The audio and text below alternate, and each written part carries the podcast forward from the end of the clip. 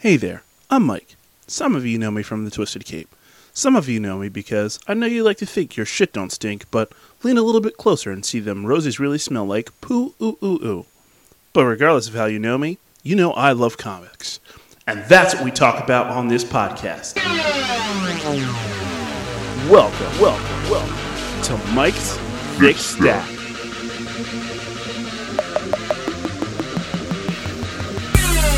Oh, hell yeah, everyone. Welcome to the show. Recording this week at the Fortress of Thickitude. Uh, I'm going to find a name for this, and I don't know where it'll come from. Uh, keeping this temporary vibe moving with some awesome stories this week, as per usual, two from each company. Uh, I'll uh, have a, another set for you at the end of the episode. I'm looking forward to that. Uh, so, as, as always, we start by rating the thickness of my stack. Oh yeah, Mike's Thickometer. Uh, this is a perfectly average thickness. It's five out of ten on, on Mike's thickometer. Uh, it's it's okay. It's not too thick. It's not not thick enough. It's just right, I suppose. I like it thicker. That's a personal preference. All right, so we'll start uh, this week with Marvel. Uh, continue my Silver Surfer run here. Uh, we'll look at Silver Surfer Black. Uh, it's the fr- as as you know, I've been into Silver Surfer a little bit. This is done by Donny Cates. The first thing that sticks out to me, uh, I bought it in a in a trade format. This thing is massive. It's just so big compared to every other uh, size of book that I have. I mean, it's just dim- dimension wise, it's very large. It's almost like a like a, a legal pad or, or, or larger. Uh, it's just very very big. Um, one thing that pops out at you about this book from start to finish is the art and the colors. Holy hell, this just gets out of control. Um, so, real quick synopsis uh, this is a story following uh, the Silver Surfer, Norrin Radd. Um, he is dealing with uh, going through the cosmos and trying to understand why part of his his essence is now uh, black it starts with his hand and it progresses throughout the the rest of the story. And he, he has to really journey back in his mind uh, f- to find the origins of this. And it's actually really cool. I like the story a lot uh, it's the first time we really get to see uh, Knull, the, the god of symbiotes, and all his his destructive glory. And there's tons of guest stars in here. You can see Norrin Radd's wife. Um, you get Ego, the Living Planet, which uh, you know I always love. You get some Galactus uh, in in both Galactus form and Galan form. Um, and the, the story is just it just moves along really really well. Uh, I enjoyed reading it, but even more than reading, I loved uh, the art and the colors. So Tradd Moore, Dave Stewart, you guys did a phenomenal job here. Um, you know, there, I had some issues with um, I don't know some of the pacing, um, some of the confusing aspects of the story at times, um, but they're my God, uh, th- those are quickly overcome by some of these splash pages. They're just massive and weird. It's very Kirby esque. Um, if you ever think about Jack Kirby's um, uh, Doctor Strange. That's what I'm thinking of. Um, it's just so weird and offbeat and, and alien and imaginative, and I, I love that aspect of it. Um, so for that book, I would give it a four out of five. It's very good, but the story could be seen as kind of lacking. Uh, I would highly recommend it though, um, if you if you if you love art uh, and a cool story to go along with it. And I'm sure that whole Knull thing, uh, the god of symbiotes, will will pay off in the future. And at the very very end, um, now Norrin Radd is uh, not the Silver Surfer. He's he's all black. The the Black Surfer. I, I don't I don't know if that's a thing that's going to happen. Also, that feels a little racially weird. So hopefully that's not what they go with. Uh, moving on to the other Marvel book that I I went back and read. This is an older story. Uh, I do one new, one old, in case you're just joining for the first time. Uh, so the this book is Spider-Man: Ends of the Earth. Uh, this collection encompassed Amazing Spider-Man 682 through 687, uh, Ends of the Earth number one, and Avenging Spider-Man number eight. Uh, these all came back in about 2011, 2012, back in that era. So the awesome thing about this is uh, Doc Ock is dying. That's not the awesome part. um, and he's just basically looking to make his name known worldwide, and he's doing a whole bunch of stuff um, to to show that he's he can repair the ozone layer, and he's trying to get money, and he's trying to he like flexes on the world real hard. Uh, and Spider-Man just goes out of his way to try and stop it. One of the things I love about this story um, now, especially in retrospect, because I didn't realize it at that time. Um, one, I love the fact that you know Peter really leans into his creativity and his brilliance. Um, there's a point in here where he he flat out commands the Avengers, which is badass is all hell. Uh, until the Avengers get taken, uh, which he clearly feels guilty about. Cap gets frozen, uh, Iron Man's armor gets shut down, Spider Woman gets taken. Um, then the story shifts and becomes all about Spider Man, Silver Sable, and Black Widow, all versus the Sinister Six and uh, Doc Ock uh, at the helm. So they eventually wind up taking him down, um, and it's really cool. It, you know, Spider Man upgrades his his armor, his suit to include uh, one of my favorite uh, costumes of all time, the Spider armor. Um, he he's basically ready to go to war with the Sinister Six. Um, there's a whole bunch of really good chameleon stuff in here. I, I would just highly recommend this. I love this so much. What I realized in retrospect, though, uh, obviously, this is where, um, if you're familiar with the whole Spider Man mythos, you know that he gets taken over by Doc Ock, who dies, and uh, they brain swap, so it's actually Peter who dies in Doc Ock's body, while Doc Ock lives and takes uh, stock of everything in in Peter's body. Uh, so the beginning of that story is planted here, which is great. The other thing that's planted in here is a current event that's going on right now in Marvel Comics, Iron Man 2020. Dan Slott, who also writes that, uh, put the seeds out there for this story way back. I believe the story is actually from 2012. So in 2011, I'm sure he sold Marvel on this. So 10 years, uh, 11 years ago, you know, this guy's like, hey, look, uh, I'm going to do something, and then I'm going to have it pay off later when I go to write it. And they were just like, yeah, sure, no problem. Which ends up being incredibly cool. I give that a four and a half. Um, very good. Uh, there, there's times the the only thing that makes me uh, frustrated at times is like uh, so I love Humberto Ramos's um, art. His art is usually really really really good and cool and very angular, but at times like it it just seems like it suffers in in this book.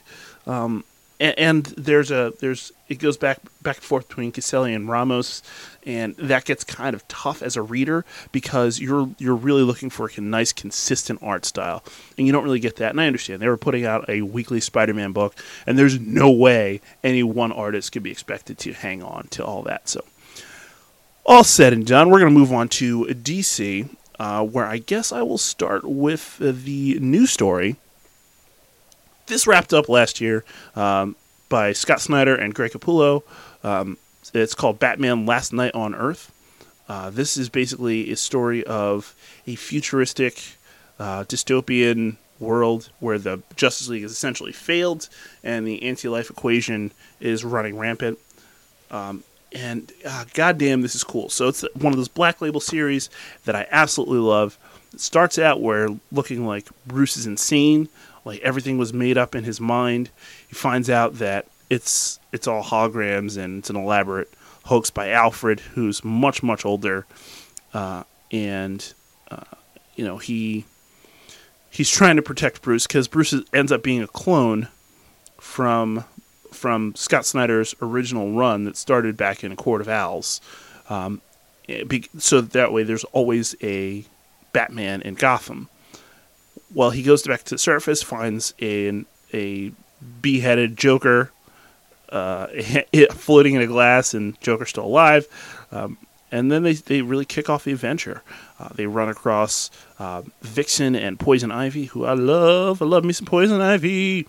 Uh, and they to knock Bruce out and take him to the Resistance here, where they encounter Wonder Woman, and Wonder Woman tells Bruce the story of what happened, um, where the anti-life equation really basically took over, um, and that they're retreating into um, Hades. Uh, they're yeah, uh, they're crossing the river Styx just to keep people safe. Bruce doesn't want to go. He suits up, moves on, and starts to really go back and uh, look for his friend who is dead, obviously, uh, Superman. Uh, at, on his quest here, he obviously he suits up uh, out of his uh, mental asylum ward clothing attire. Pick a word, uh, and then he you know he sees a Speed Force um, tornado, and you see see Wally and Barry and Jay Garrick all mixed up in this. They can't stop running. Um, moving the, within, within the Speed Force storm. Um, Bruce goes to visit Superman. He gets knocked out and uh, carried down underneath the Fortress of Solitude. In that in that uh, place underneath, he finds Lex Luthor, who has been cloning and making cybernetic Supermen uh, because he's responsible for Clark dying and has been tr- constantly trying to bring a new Superman back to this Earth. Um, these monstrosities turn, and one, Wonder Woman shows up and just rips him in half, and it's awesome. Uh, then they they escape the fortress and uh, find the the death of the Spectre on the ground, um, and then they cross the river Styx, uh, and they see everyone that's dead uh, and it's it's ridiculous. Uh, it's Wonder Woman and Batman. They're just on the road uh, with their di- dis uh, decapitated. That's the word. Decapitated Joker. Sometimes I'm real smart, and they end up in Gotham and see that this whole thing's been taken over by someone called Omega. And then they get surrounded by the Court of Owls, led by one Dick Grayson, which is super cool because, yeah, I mean, who better to find Batman than the very first Nightwing, in an older first Nightwing? So they, uh, the Court of Owls is basically being the resistance here, and they're going up uh, against many, many foes uh, spawned on by by Omega, who we find out later is Bruce, who didn't really die in the first place. He's just accepted the anti-life equation and is doing what he can to install peace. Uh, then there's a there's a fight where Joker becomes Robin. he wants to be Robin so bad. He takes a, a, mech suit and becomes Robin, and then we find out J'onn J'onzz is uh, going to distribute the anti-life equation worldwide, and uh, that's not great. It's obviously not great. So Wonder Woman goes to fight him. Bruce goes to fight, well, Bruce, and uh, that that fight changes uh, as it as it uh, progresses, devolves however you want, uh, and Batman winds up killing himself. The young Batman winds up killing old Batman, and uh, Diana gets Jean to snap out of it. And then from there, the story shoots forward a little bit, where Joker is actually Robin. just, just an absolute ridiculous thing. Uh, they find they find a spot where one of the rockets is going to land, and they find a baby Superman, uh, presumably to raise them as a wonderful, happy family. Uh, and that's it. I, I, love the series. I'd give it a five. I, I, just, I just think Scott, Scott, Scott Snyder and Greg Capullo are just such a fantastic team. Uh, I, I love it. I love it. I love it. I love it. Finally, here we're going to reach back with a look at Identity Crisis. Um, so this really like goes around the uh, the murder of uh, Sue Dibney, the wife of the elongated man. Um, this spins out of, I believe it was Final Crisis or Infinite Crisis, where she was killed. I think it's Infinite Crisis where it starts, and you know there's a whole bunch of stuff around it in 52, which I would highly recommend reading if you have not read. Um, so we get to see a whole lot of the heroes processing Sue's death and realize that things have changed over time. So the one of the first things you realize is that uh, Doctor Light, who has snapped and gone crazy, has has raped um, Sue, which is horribly uncomfortable. Uh, but the heroes come back, find him doing this, and they beat the shit out of him, and it's fantastic. Um, then there's there's a lot of other stuff that goes on in here. Um, Tim Drake is is Robin at this point. Um, his dad gets killed. Uh, it's it's awful. It's awful. This this series just it's such literary gold. Um, so that happens. So they dis- like the the leaguers involved here. So we're talking about the Flash, Green Arrow. Um, uh, it's Barry Allen Flash at the time. Green Arrow, Hawkman, Tana, and there are a few more. Uh, they they opt to mind wipe Doctor Light uh, because you know he knows their secret identities and even th- threatens Barry Allen at one point, which is clearly not okay. So they vote. They vote. It's not easy. Um, they vote to uh, to wipe his mind. Fortunately, Batman comes back, finds him doing it, and he's not. He's clearly not cool with it. And uh, a fight ensues there. They freeze Batman and essentially say, "Hey, we need to wipe his mind too." They vote to do it, uh, which, uh, as it's being explained to Wally West, who's currently the Flash at this point, um, Wally.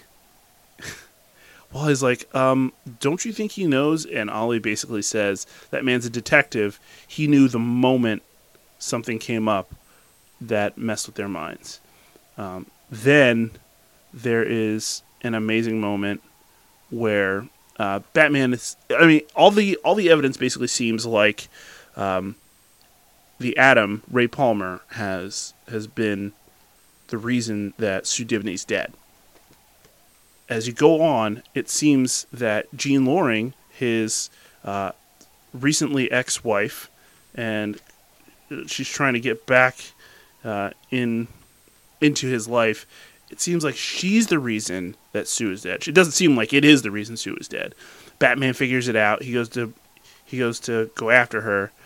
Yet, yeah, at the same time, Ray Palmer is confronting her as well. Um, it's bad. It's real bad. It was an accidental death. Um, she she fucked up using Ray Palmer's equipment, which is why it seems like it's Ray Palmer. And uh, she gets committed. He puts her away, which is awful um, for her, obviously. Um, and for and for Ralph, you know, he's dealing with the fact that his wife was gone and killed by a friend. Um, and then the story goes on, and uh, and wraps up with a really sweet, sad moment with Ralph Dibney. Great story. I would go. I would highly recommend you read it.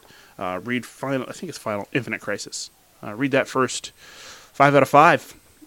Um, I love it. I love it. I love it. No interview this week, but there will be a couple uh, being recorded very, very shortly.